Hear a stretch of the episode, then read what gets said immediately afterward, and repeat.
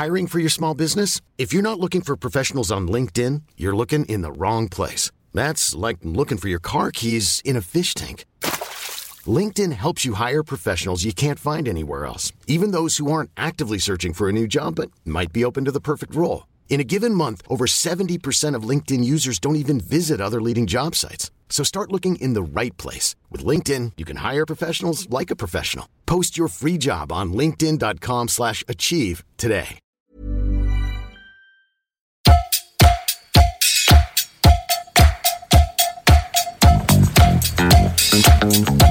Place des fêtes sur la Tsugi Radio, tous les jeudis à 17h. Le premier festival de 2020, c'est aux Pays-Bas qu'il se passe. Je vous retrouve donc demain à 17h en direct de Groningen avec quelques-uns des artistes d'Eurosonic, dont certains petits français qui tentent l'aventure au-delà des frontières. Last Train, Catastrophe, Crystal Murray. On retrouvera aussi le pianiste roumain Misha Blano sous notre résident, le belge DC Salas, dont on va enregistrer le tout nouveau live. Antoine Dabrowski. Mais pour l'heure, c'est à une place des fêtes un peu spéciale à laquelle je vous convie. Dans cette émission, chaque jeudi, on reçoit des artistes pour mieux vous les faire connaître. Aujourd'hui, c'est d'un lieu dont je vais tirer le portrait avec celles et ceux qui le font vivre. Je me trouve dans le 18e arrondissement de la capitale, au métro Blanche. Face à moi, les ailes d'un certain moulin qui protège les amoureux depuis 1955.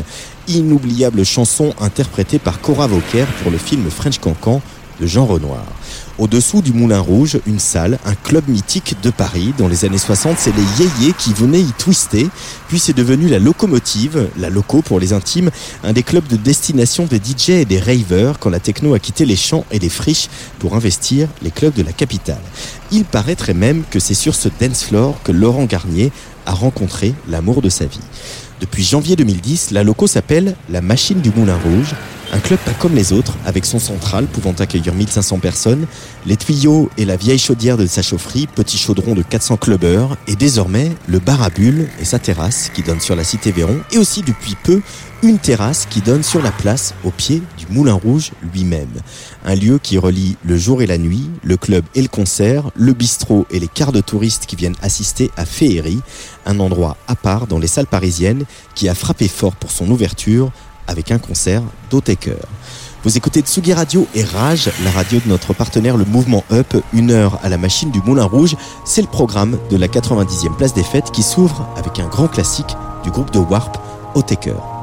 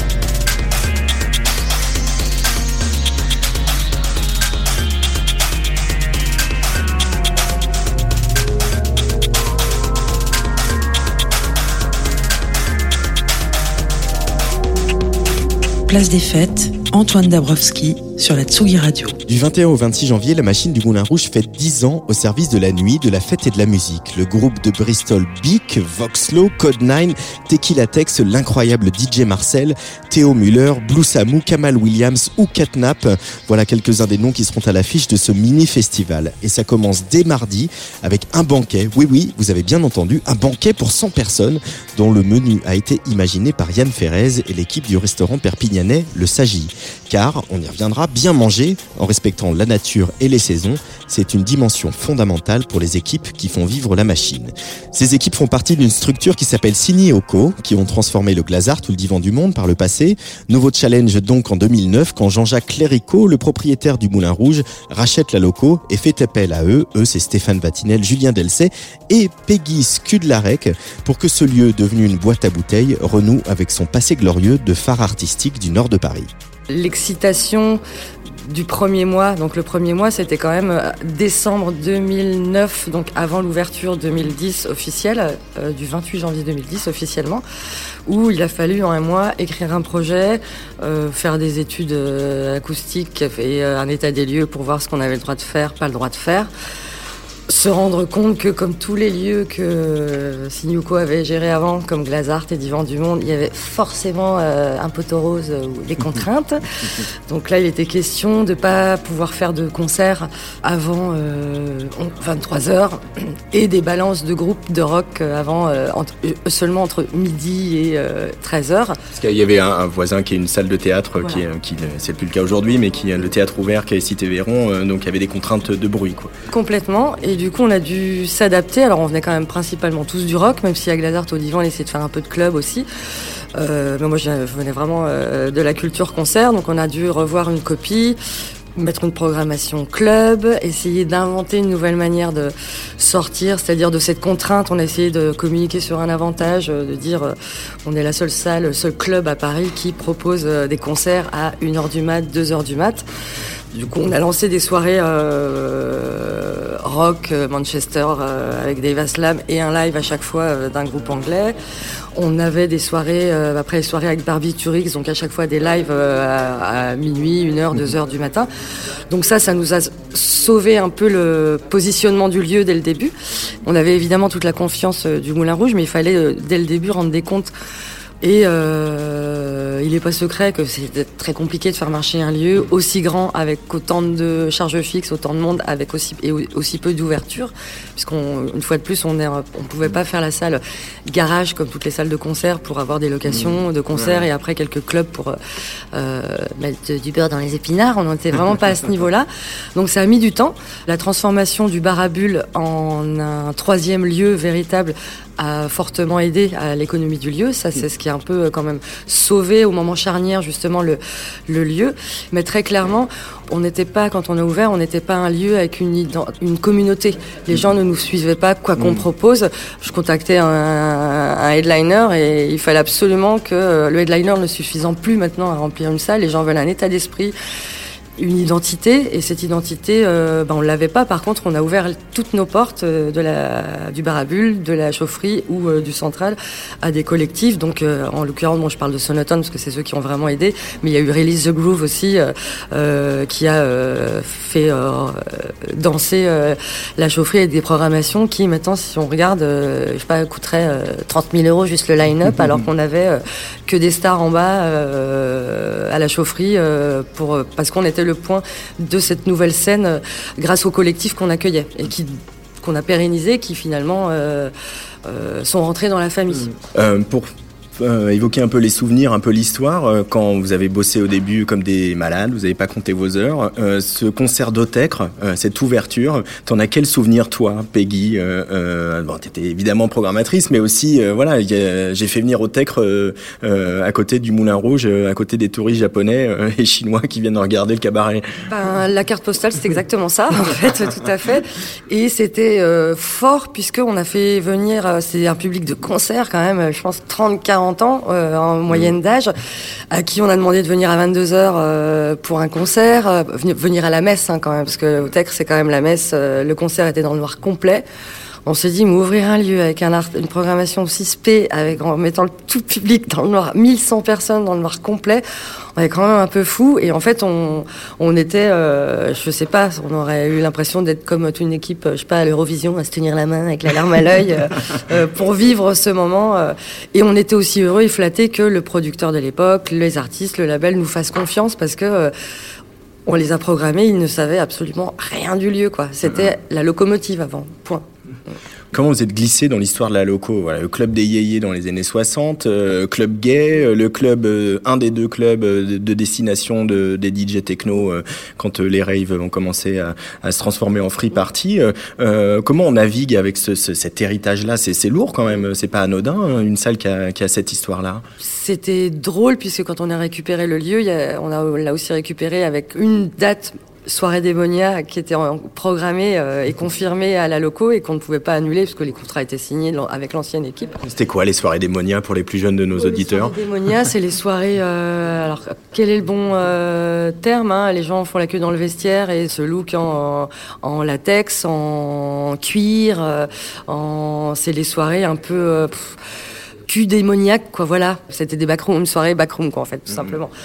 C'était assez marrant de voir bah, toute l'équipe euh, de la machine euh, et euh, les gens du Moulin Rouge, le président et tout, qui étaient même un peu lookés en démonia pour, pour passer inaperçu, voir comment se passait la soirée et la salle. Et ça, c'est, je pense que c'est le truc où euh, ça aurait pu être une, une BD, quoi, euh, tellement c'était complètement improbable d'avoir bah, toute l'équipe du Moulin Rouge et de la machine euh, à une soirée euh, démonia juste pour voir comment ça se passait. Et euh, ok, on fait ça, bon, ben c'est la dernière et on nettoie tout et on recommence après, on fait autre chose.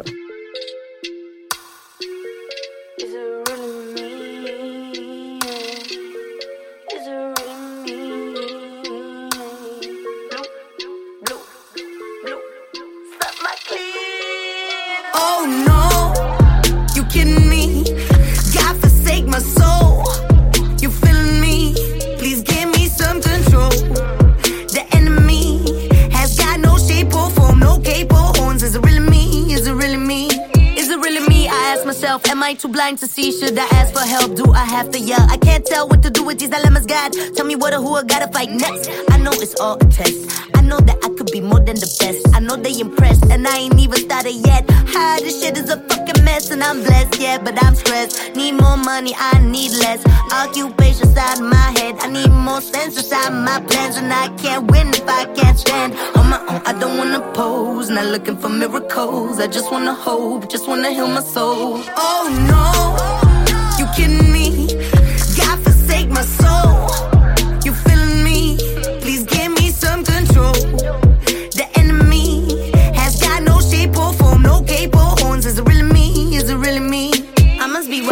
I must be stumbling on the wrong path. Must be attracted to bad, or maybe I'm bad. Maybe this is preparation and I'm getting everything I wish I had. And I carry damn mountains on my back, so forgive if I slack, but I do stay on track. Don't lose sight of my goals, no, I never stand back. But these days, then what's holding me back? Hey, I don't know. Maybe it's the Janie, maybe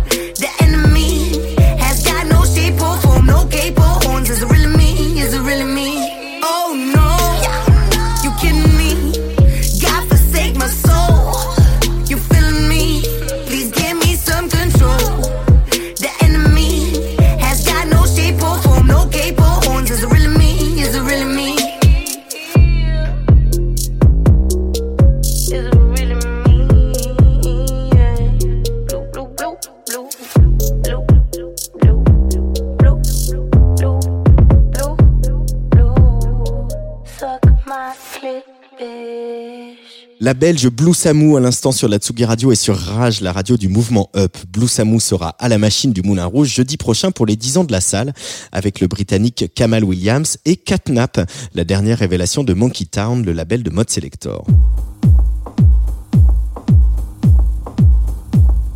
La Machine du Moulin Rouge, c'est une équipe qui voulait faire des concerts, mais s'est retrouvée contrainte pour des raisons de voisinage à faire du club en y insérant du live. Un nouveau format qui a donné plein d'idées aux nombreux collectifs et promoteurs qui ont forgé la réputation de la salle. Man vs Machine, les soirées du groupe Bagarre, Yard, Quartier Rouge aujourd'hui, le collectif Barbiturix avec ses Wet For Me, Dada Temple et aussi Sonotown. Des collectifs dont la plupart considèrent la machine comme leur maison, tant et si bien que Marc Resplendi, membre de Sonotown, en est désormais l'un des deux programmateurs, ravi de pouvoir imaginer ce mini-festival qui aura lieu la semaine prochaine pour célébrer cet anniversaire. On ouvre, les 10 ans avec un banquet le, mardi euh, 21. Euh, donc ça c'était une vraie volonté.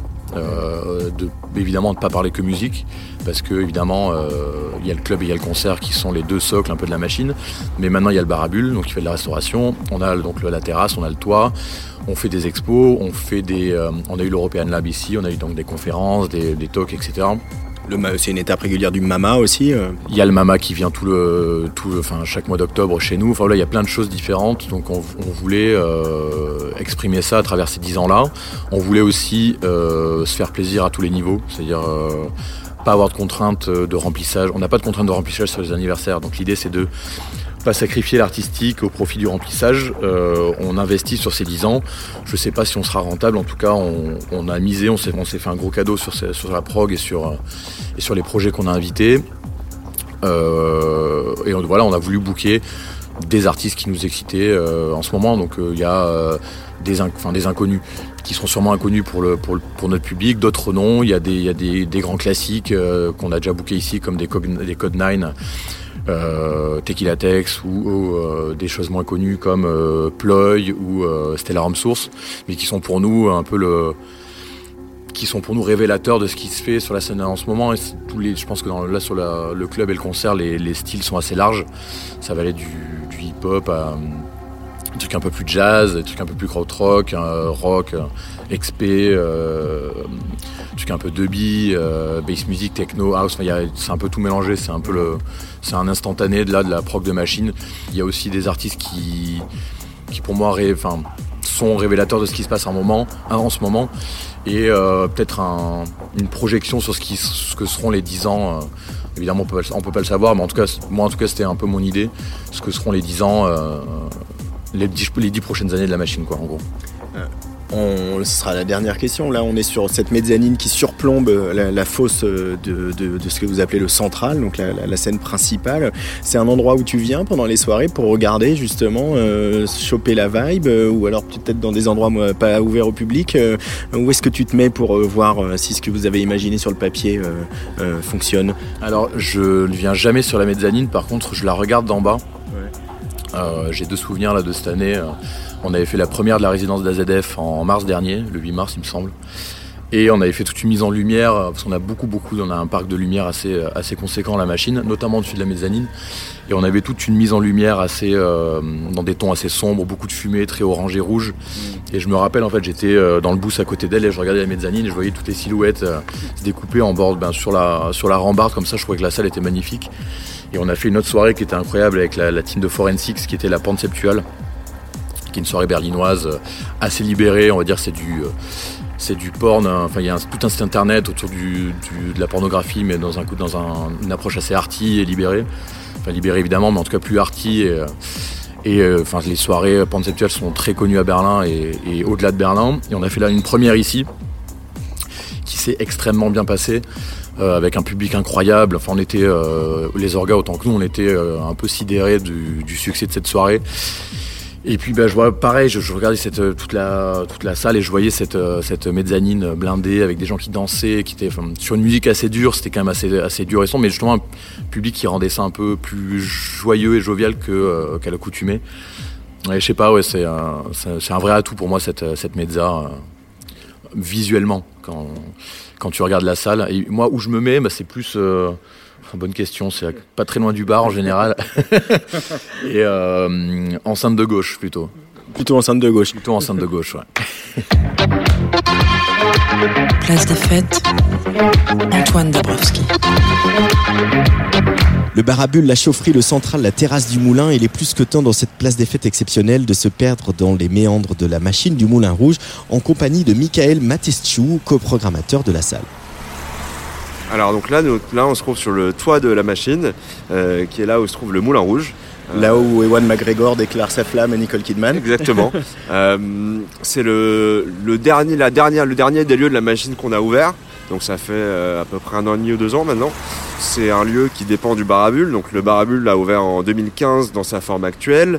Euh, avant, c'était un lieu qui était complètement lié à la salle. C'était la troisième salle de la machine en fait, avec le central et la chaufferie.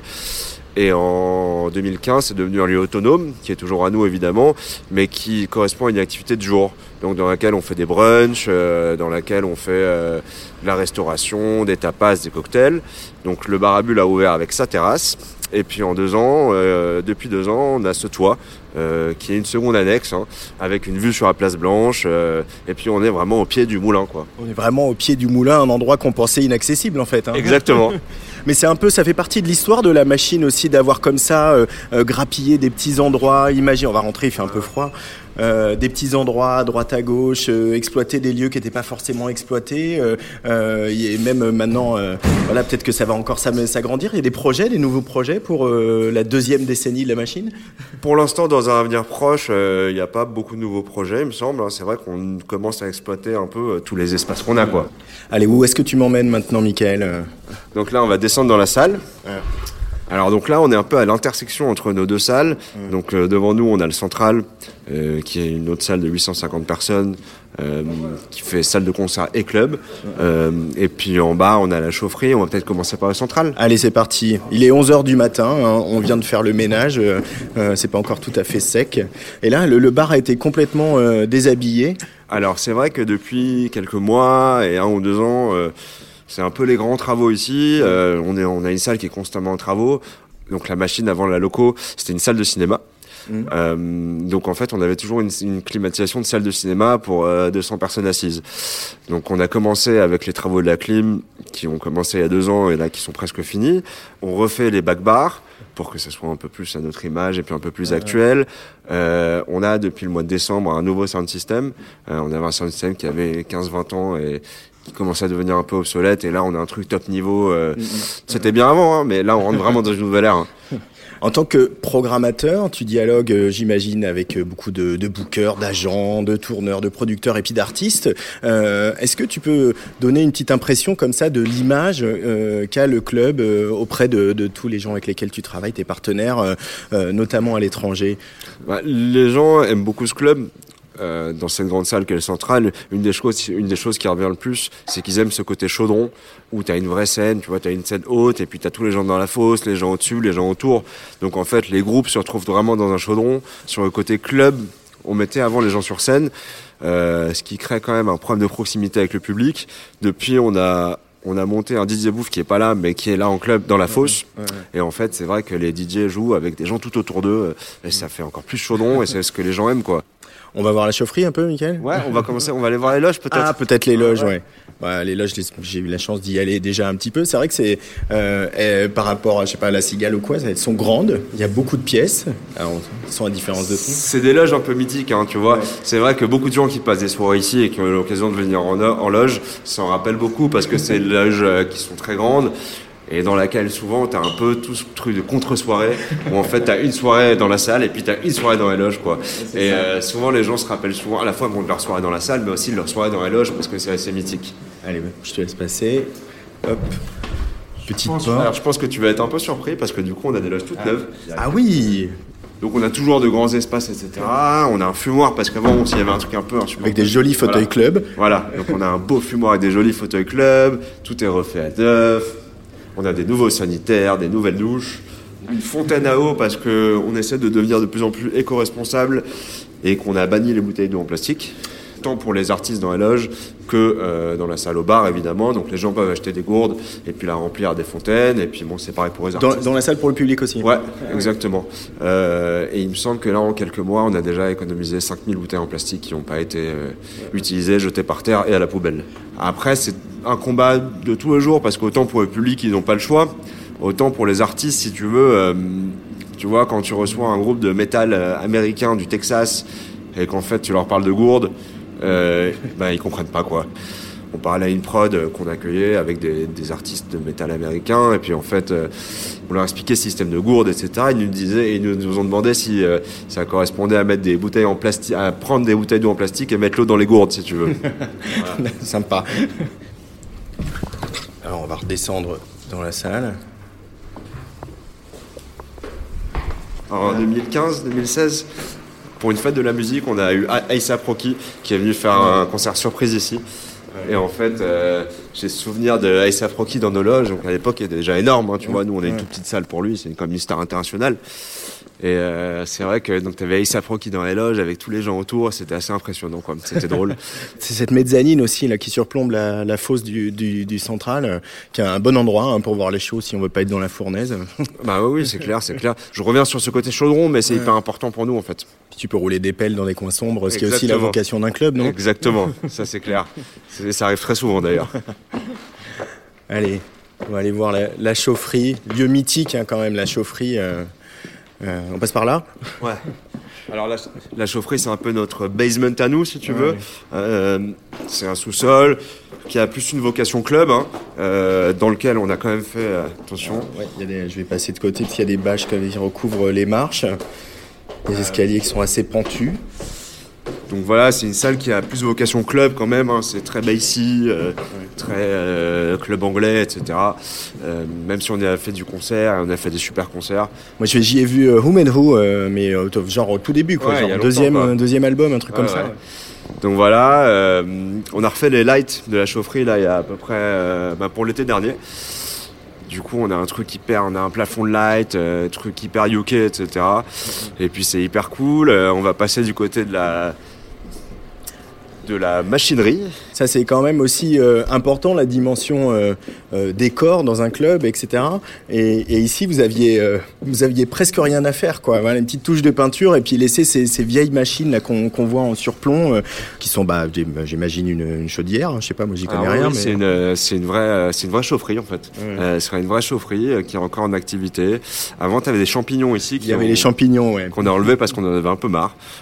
Et c'est vrai que nous, on a toujours rêvé de faire une teuf ici. On a souvent parlé de faire une boiler room ici parce qu'en fait, ça, c'est Ouais. une boiler room, c'est vraiment une boiler room, tu vois, c'est Ouais, chaufferie et ça, c'est vraiment la chaufferie, quoi. Ah Mais oui, tu euh, peux mettre le DJ en bas ah et puis les gens euh, qui nous regardent au-dessus.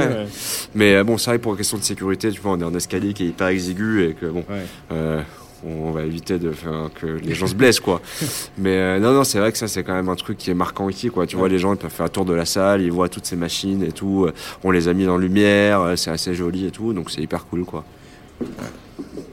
Puis c'est vrai qu'il y a un truc de, de circulation qui est fascinant à la machine où à la fois on peut se perdre et puis euh, on peut s'échapper, on peut euh, euh, se mettre dans un coin comme je disais. Euh, on sait- le public se l'approprie, euh, cette déambulation dans, dans, dans la machine où vous arrivez à contrôler les flux. Ah, c'est vrai que c'est, il y a un côté hyper labyrinthe ici. Et puis c'est ce qu'aime le public en fait. Ils aiment pouvoir aller d'une salle à l'autre, euh, avec plusieurs entrées dans chaque salle. Ils aiment se perdre. Euh, nous, on a toujours parlé de perte de repères. C'était un truc hyper important pour nous euh, dans la façon avec le public perçoit la salle.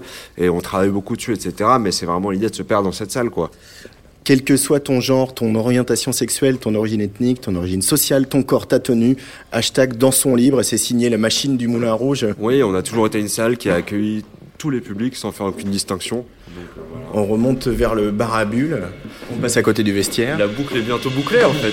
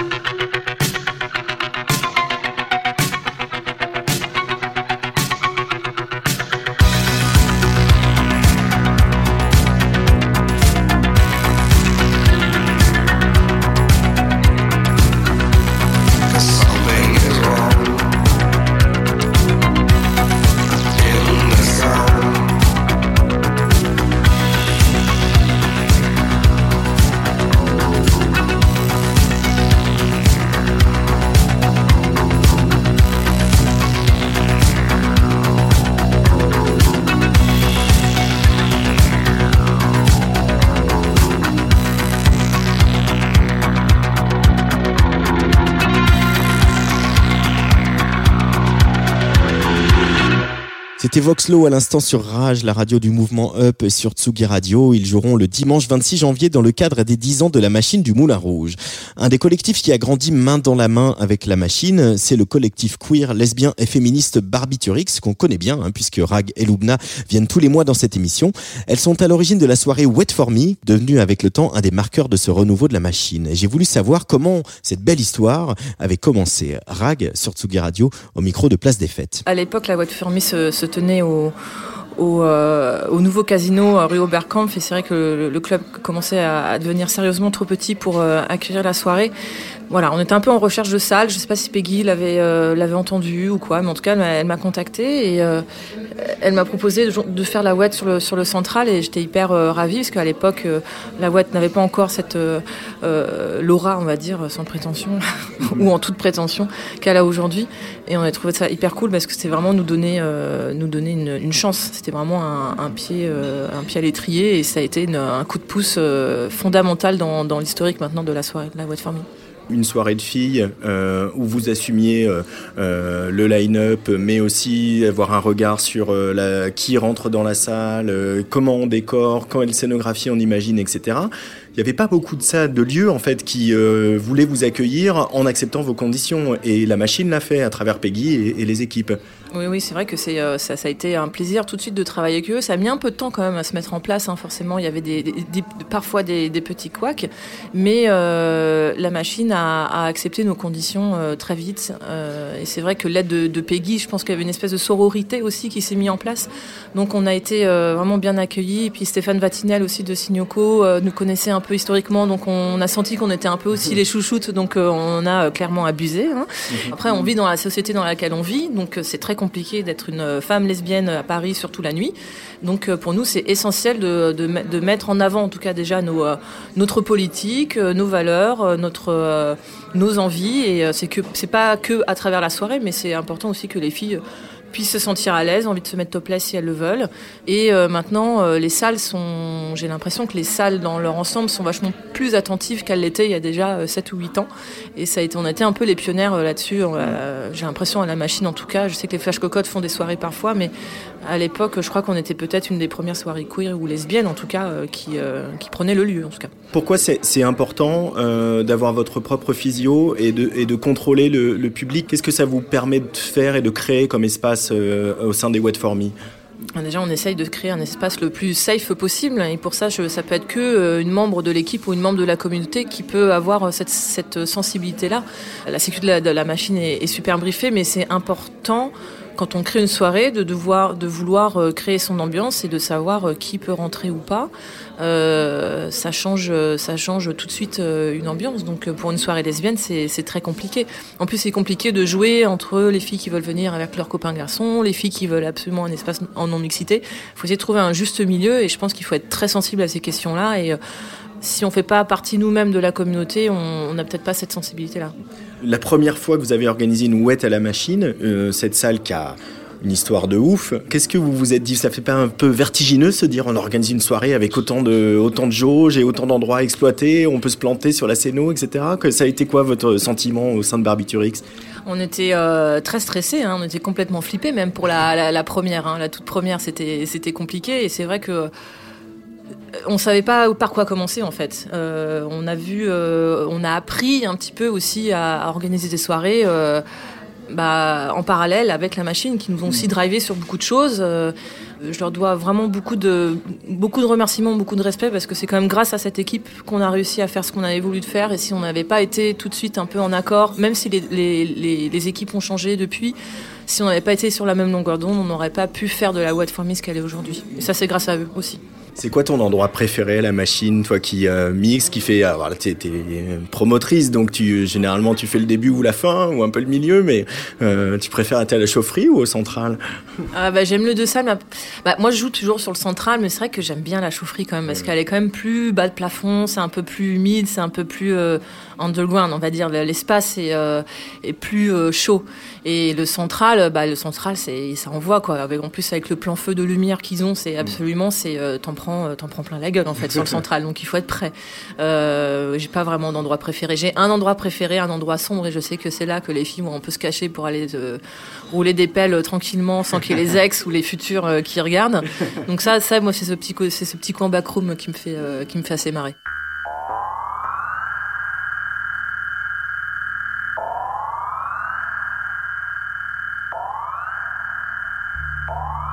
Julien Delcey est là depuis le début, il a occupé différents postes. Il se souvient des toutes premières réunions avec les propriétaires du moulin et de ce qu'ils avaient en tête en rachetant la loco et en confiant l'exploitation de la salle aux équipes de Signéoco. Au début, il y avait beaucoup de discussions sur des synergies de public entre le Moulin Rouge et la machine.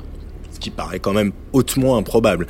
Alors, oui, maintenant on peut dire que c'est improbable. N'empêche que quand on est arrivé, euh, bah, on s'est dit, euh, bon, bah, essayons, voyons un peu comment ça se passe. Déjà, nous, on connaissait pas ce public-là, du Moulin Rouge. Euh, après, c'est clair que c'était un public qui était, euh, bah, il n'y a pas forcément que des personnes jeunes, et en général, le club, on va pas se leurrer, c'est aussi euh, quelque chose pour des personnes plus jeunes. Euh, Il y en avait un petit peu, beaucoup d'étrangers, euh, il y avait quand même cette aura de ce lieu. Donc, donc on a essayé un peu de faire des choses. Au final, ça n'a pas vraiment marché, hein, on va pas se mentir. Et après, j'ai envie de dire que bah, nous, alors quand je dis nous, c'est Signoco, la boîte qu'on qu'on a avec Peggy, avec d'autres. Nous, on vient de Glazart. On vient de Glazart et du Divan du Monde.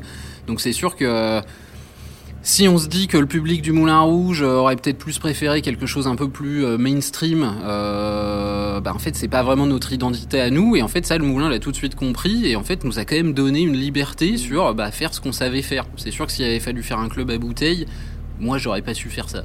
C'est quand même troublant cette histoire parce que c'est un lieu, euh, le Moulin Rouge, là pas, pas la machine, mais le Moulin Rouge est un lieu emblématique de Paris qui est connu dans le monde entier. C'est voilà, tu dis Paris, tu dis Moulin Rouge, tu dis Tour Eiffel, quoi. Et il existe au pied de ce Moulin Rouge un club qui finalement va quand même euh, fédérer un, certain- un certain underground, va mettre des artistes euh, qui euh, vont euh, être aventureux comme Outekre, comme Jeff Mills, comme euh, des gens comme ça. Comment vous vous composez avec ce, voilà cette espèce de paradoxe hein, finalement, c'est le paradoxe de la machine du Moulin Rouge. ça. Bah en fait euh, c'est vrai que c'est assez étonnant parce que même nous on oublie qu'on est au pied du Moulin Rouge. Après c'est marrant, c'est souvent des artistes, euh, notamment euh, je me souviens de Octave One qui étaient comme des fous d'être au Moulin Rouge. Eux ils ont l'impression de jouer au Moulin Rouge.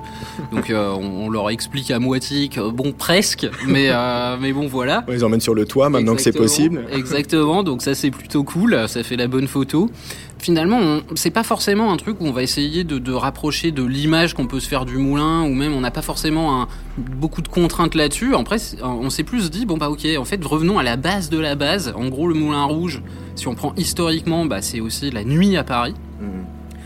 Et en fait, il y a quand même une certaine idée de liberté au départ, une certaine idée de, bah ok, maintenant c'est un spectacle qui existe depuis des années et des années, donc forcément il y a des codes, il y a des, des il y a des, choses qui se passent de manière assez euh, régulière, mais en fait euh, historiquement, bah il y a plein de choses qui se sont passées ici. C'était un peu aussi la maison des artistes parisiens. Pendant des années, euh, si tu étais artiste à Paris, tu pouvais rentrer gratuitement au Moulin Rouge. Il y avait une histoire autour de tout ça. Euh, c'est aussi un lieu où, euh, bah, au-dessus de nos bureaux, derrière la machine, euh, il y avait Boris Vian et Jacques Prévert qui habitaient. Donc nous, tout ça, ça nous a fait gamberger. On s'est dit, mais là, en fait, on est au cœur finalement d'un quartier historique de Paris et culturellement, c'est ultra important. Culturellement, on va dire artistiquement, Prévert et Vian, évidemment qu'artistiquement, c'est immense. Mais même culturellement, dans la vie des Parisiens, dans la vie culturelle, dans la vie nocturne, bah là, on est au cœur du truc.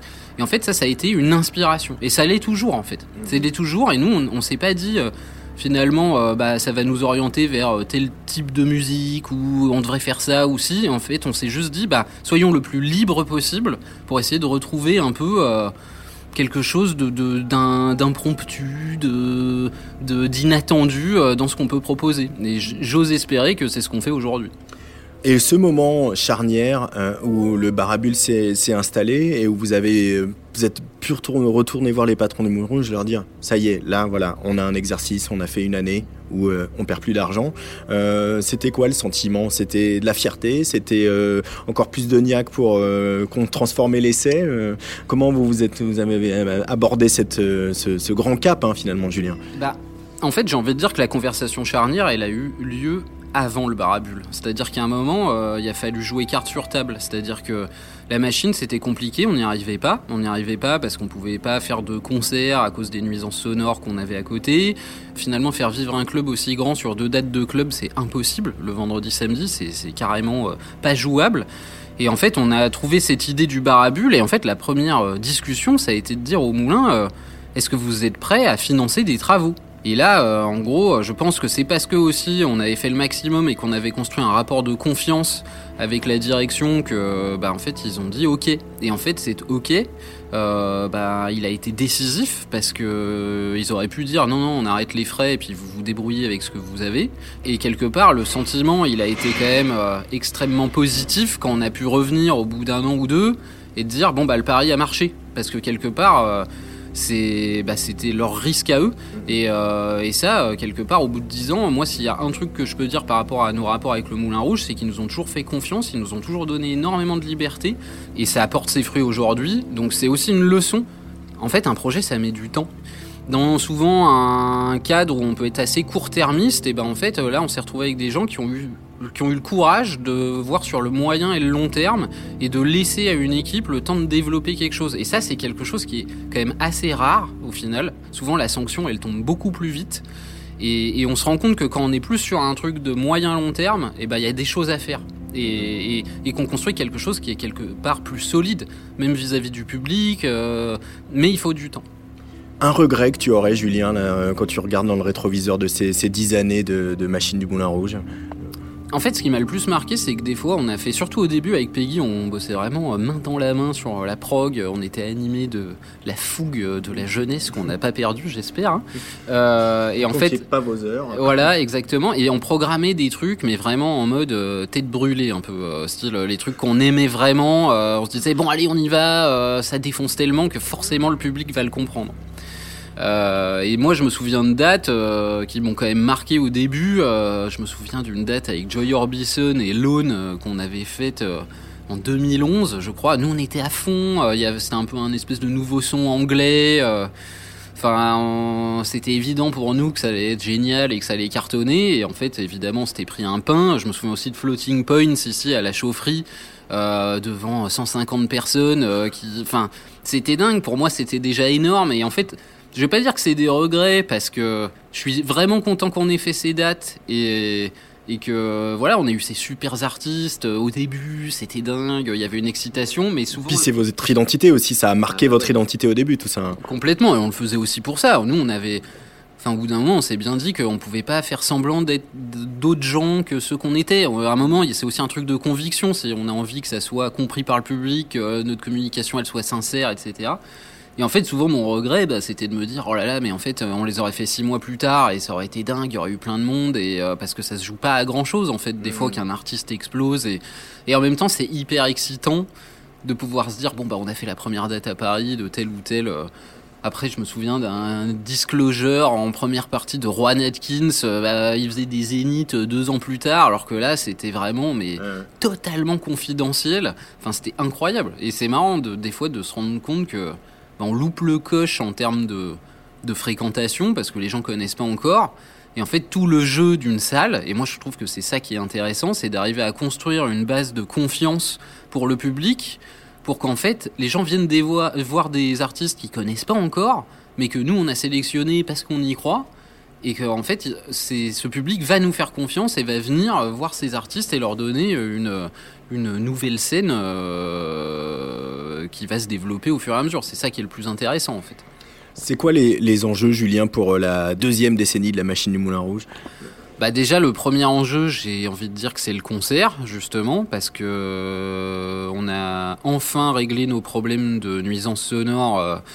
Donc nous c'est quelque chose qui nous tient à cœur depuis qu'on a les clés de cette salle et quelque chose qui nous tient énormément à cœur aussi euh, et qui est lié euh, bah aussi à des histoires de conviction, c'est que on a vraiment envie de bosser sur le côté écologique de la salle. Euh, c'est quelque chose qui vient dans beaucoup de discussions aujourd'hui. euh, avec les artistes, avec les producteurs, dans des festivals. euh, voilà, les festivals aujourd'hui en France, ils, sont tenus d'avoir une, une, action euh, sur euh, le développement durable, l'économie circulaire, enfin d'être vertueux le plus possible. Les salles, je pense que c'est moins, euh, c'est moins le cas aujourd'hui.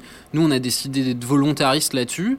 Ça concerne aussi énormément de choses sur notre politique de, bah, choix de nos fournisseurs, euh, de savoir, euh, d'essayer de trouver bah, finalement des, des gens au bar par exemple qui vont pouvoir être le plus vertueux possible. En même temps, on a un volume qui est énorme, donc euh, Enfin, moi, je m'intéresse vachement, par exemple, à la bière craft. Euh, Bah, en fait, le truc, c'est que pour avoir euh, des volumes suffisants euh, sur un lieu comme la machine, bah, il faut vraiment avoir déjà une capacité de production qui est importante et qui est souvent hors de portée de, de, de petites, euh, de petites brasseries. Donc, euh, faut qu'on réfléchisse à des trucs comme ça. Comment on fait, comment on accompagne, comment on lie des partenariats. Et ça, c'est aussi ultra important parce que euh, nous, on essaie de s'inspirer de l'économie sociale et solidaire sur plein de, plans. Euh, et en fait, le truc, c'est que nous, on considère que la culture, elle fait partie de l'économie sociale et solidaire. Euh, donc nous, on, on participe de ça dans ce qu'on fait, mais aussi, ça nous intéresse de réfléchir à comment on le fait. Ça, c'est ultra important pour nous. C'est comment on va réfléchir à nos économies d'énergie, à notre politique de fournisseurs, à comment on a une action pédagogique à la fois sur le public, mais aussi sur les producteurs et sur les artistes. Ça, c'est hyper intéressant. Et en parallèle, on bosse notre programmation artistique qu'on a envie de développer euh, toujours plus. On a envie de bosser sur le musical, on a envie de bosser sur le non musical. Euh, les séances de ciné qu'on fait sur le toit du moulin, là, euh, nous, on a- enfin vraiment, c'est un truc qui, qui, est, qui est vraiment fantastique. Là, qu'on a bossé avec Sofilm cette année. Le banquier des 10 ans, c'est un peu dans ce délire-là. C'est arriver à faire une bouffe géante, mais en mode vraiment, on va bien bouffer quoi. Enfin, ça va vraiment être. Ça va être chambé, ça va être des vins euh, de ouf, euh, la cuisine, ça va être dingue. Et c'est dans une salle de concert, quoi. Enfin, c'est rare.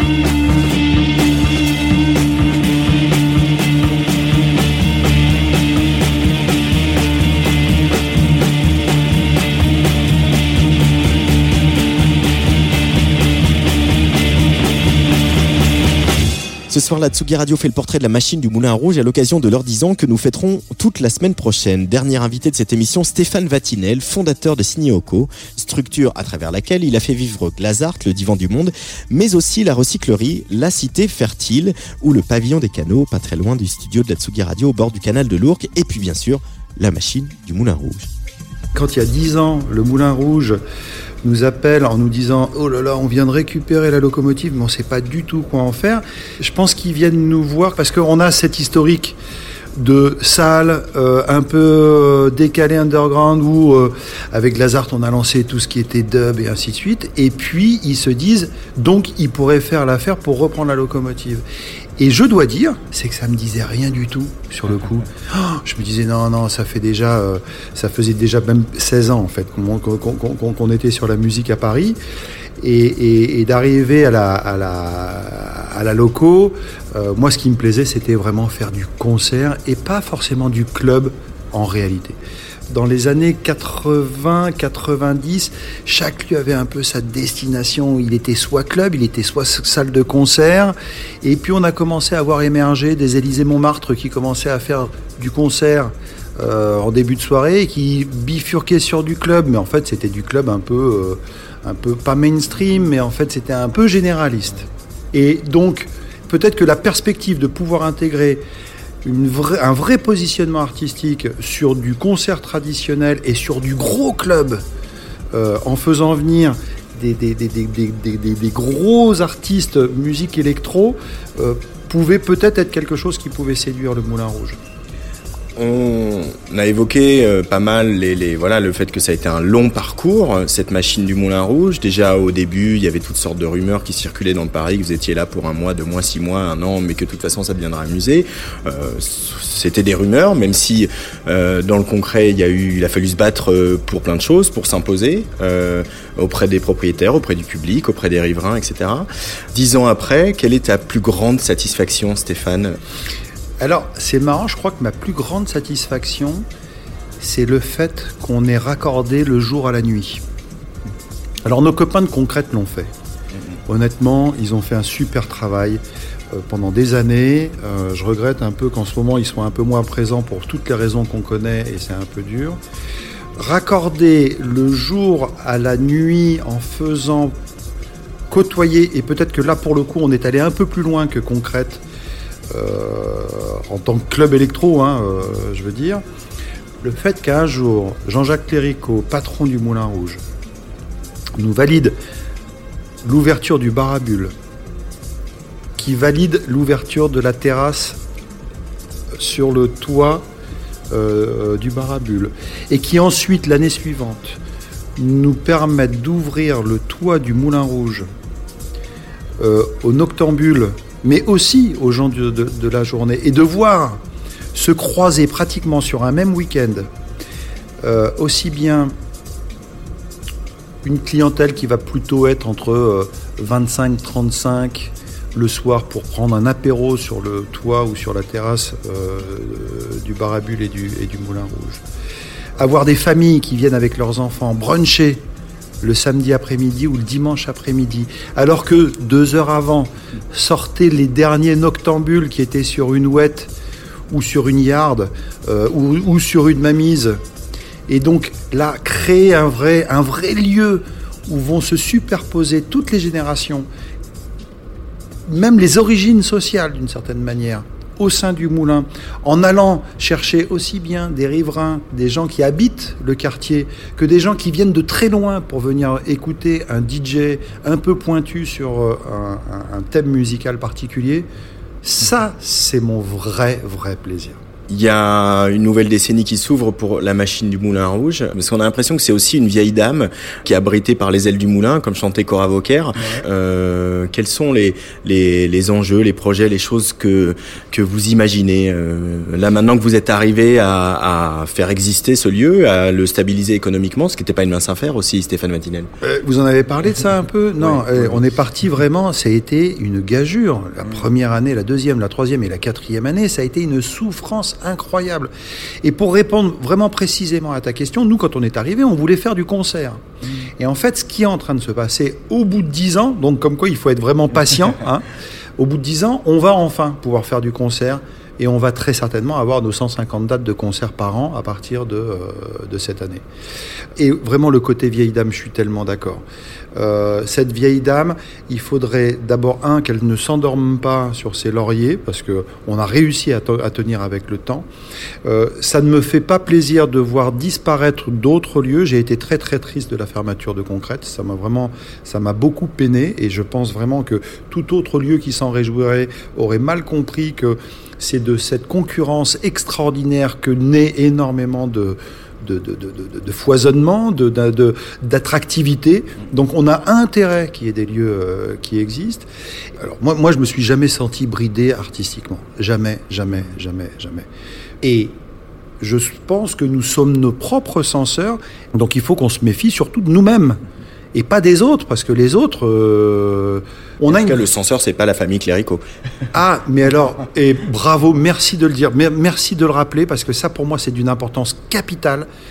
On a des propriétaires qui nous ont appelés il y a dix ans en nous disant je veux que vous participiez à nous connecter à la vie parisienne de cette jeunesse qui parfois peut être un peu moins présente au sein du Moulin Rouge. Depuis, ils nous ont laissé totalement œuvrer. Et pourtant, à des moments où on leur demandait de remettre au pot de façon très très sensible, et ils sont louables dans ce, qu'ils ont pu faire. Mais vraiment, cette notion de, de, censeur, j'ai envie de dire, par, exemple, un- un- quelqu'un comme Jean-Jacques Cléricault, euh, parfois on, a sur certaines soirées LGBT, ou même on a pu avoir euh, euh, sur des Burning Man des prestations où c'était un peu chaud sexuellement quand même, hein. il y avait des trucs un peu en show-off, tout ça, et où j'allais voir Jean-Jacques en lui disant, bon, Jean-Jacques, est-ce que... Il dit, bah... Enfin bon, nous on a un cabaret, il y a des femmes avec des seins à l'air sur la, sur la scène. on- Dès lors que vous considérez que c'est acceptable, eh ben, euh, faites-le. Ils ne nous ont jamais, jamais, jamais, jamais brûlés. La machine qui a réuni euh, le jour et la nuit, le club et le concert, euh, le bistrot euh, et euh, les euh, Chinois qui viennent voir euh, le spectacle de cabaret euh, du Moulin c'est ça, Rouge. C'est ça, c'est exactement ça. En tout cas, merci beaucoup Stéphane Vatinel, merci de votre fidélité aussi à à, toi, hein. Tsugi. Et puis, euh, on se retrouve au banquet mardi prochain. Oui, oui, oui, oui, oui. Ça, vraiment, j'adore cette histoire de banquet. Euh, ça va être une scéno qui va être géniale. Euh, la qualité de la bouffe, le chef, euh, les mets, les accords sur lesquels toute l'équipe est en train de travailler. Je crois que ça va être d'un très très grand niveau. Place des fêtes, Antoine Dabrowski. Dans quelques instants sur la Tsugi Radio, c'est Mila Dietrich qui prend les platines. Merci à toutes les équipes de la machine du Moulin Rouge et de Signy Oko. Les 10 ans de la machine, ça commence mardi de la semaine prochaine jusqu'à dimanche avec un banquet, une dégustation de vin, des concerts et du club. Un événement dont Tsugi et Tsugi Radio sont partenaires. Moi, je vous retrouve demain à 17h très loin du 18e puisque je serai en direct d'Eurosonic à Groningen. Allez, bye bye.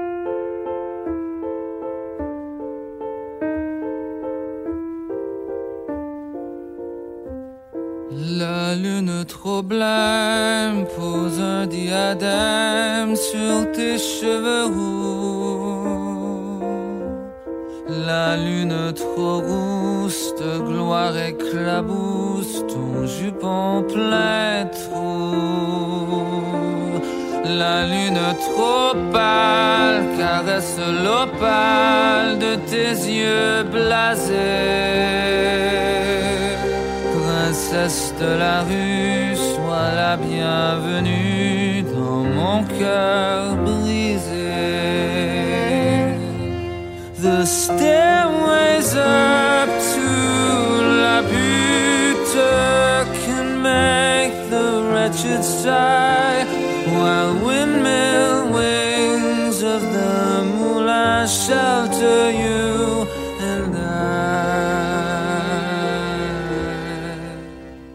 Ma petite mendigote, je sens ta menotte qui cherche ma main. Je sens ta poitrine et ta taille fine, j'oublie mon chagrin. Je sens sous tes lèvres une odeur de fièvre, de gosse mal nourri. Ta caresse, je sens une ivresse qui m'anéantit.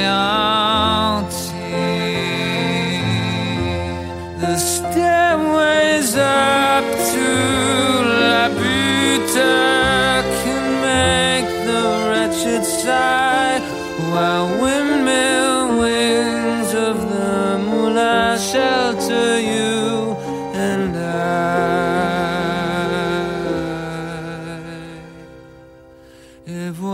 qu'elle trotte, la lune qui flotte, la princesse aussi. La, la, la,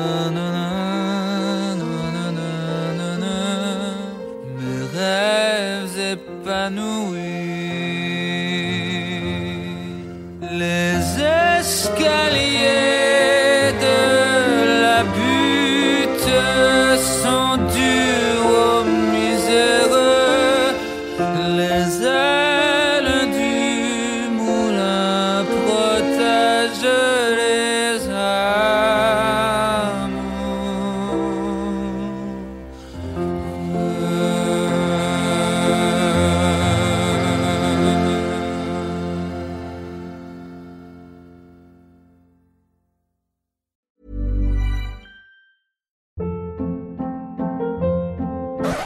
Up. What was that? Boring. No flavor. That was as bad as those leftovers you ate all week. Kiki Palmer here, and it's time to say hello to something fresh and guilt-free. Hello Fresh. Jazz up dinner with pecan-crusted chicken or garlic butter shrimp scampi. Now that's music to my mouth. Hello Fresh. Let's get this dinner party started. Discover all the delicious possibilities at hellofresh.com.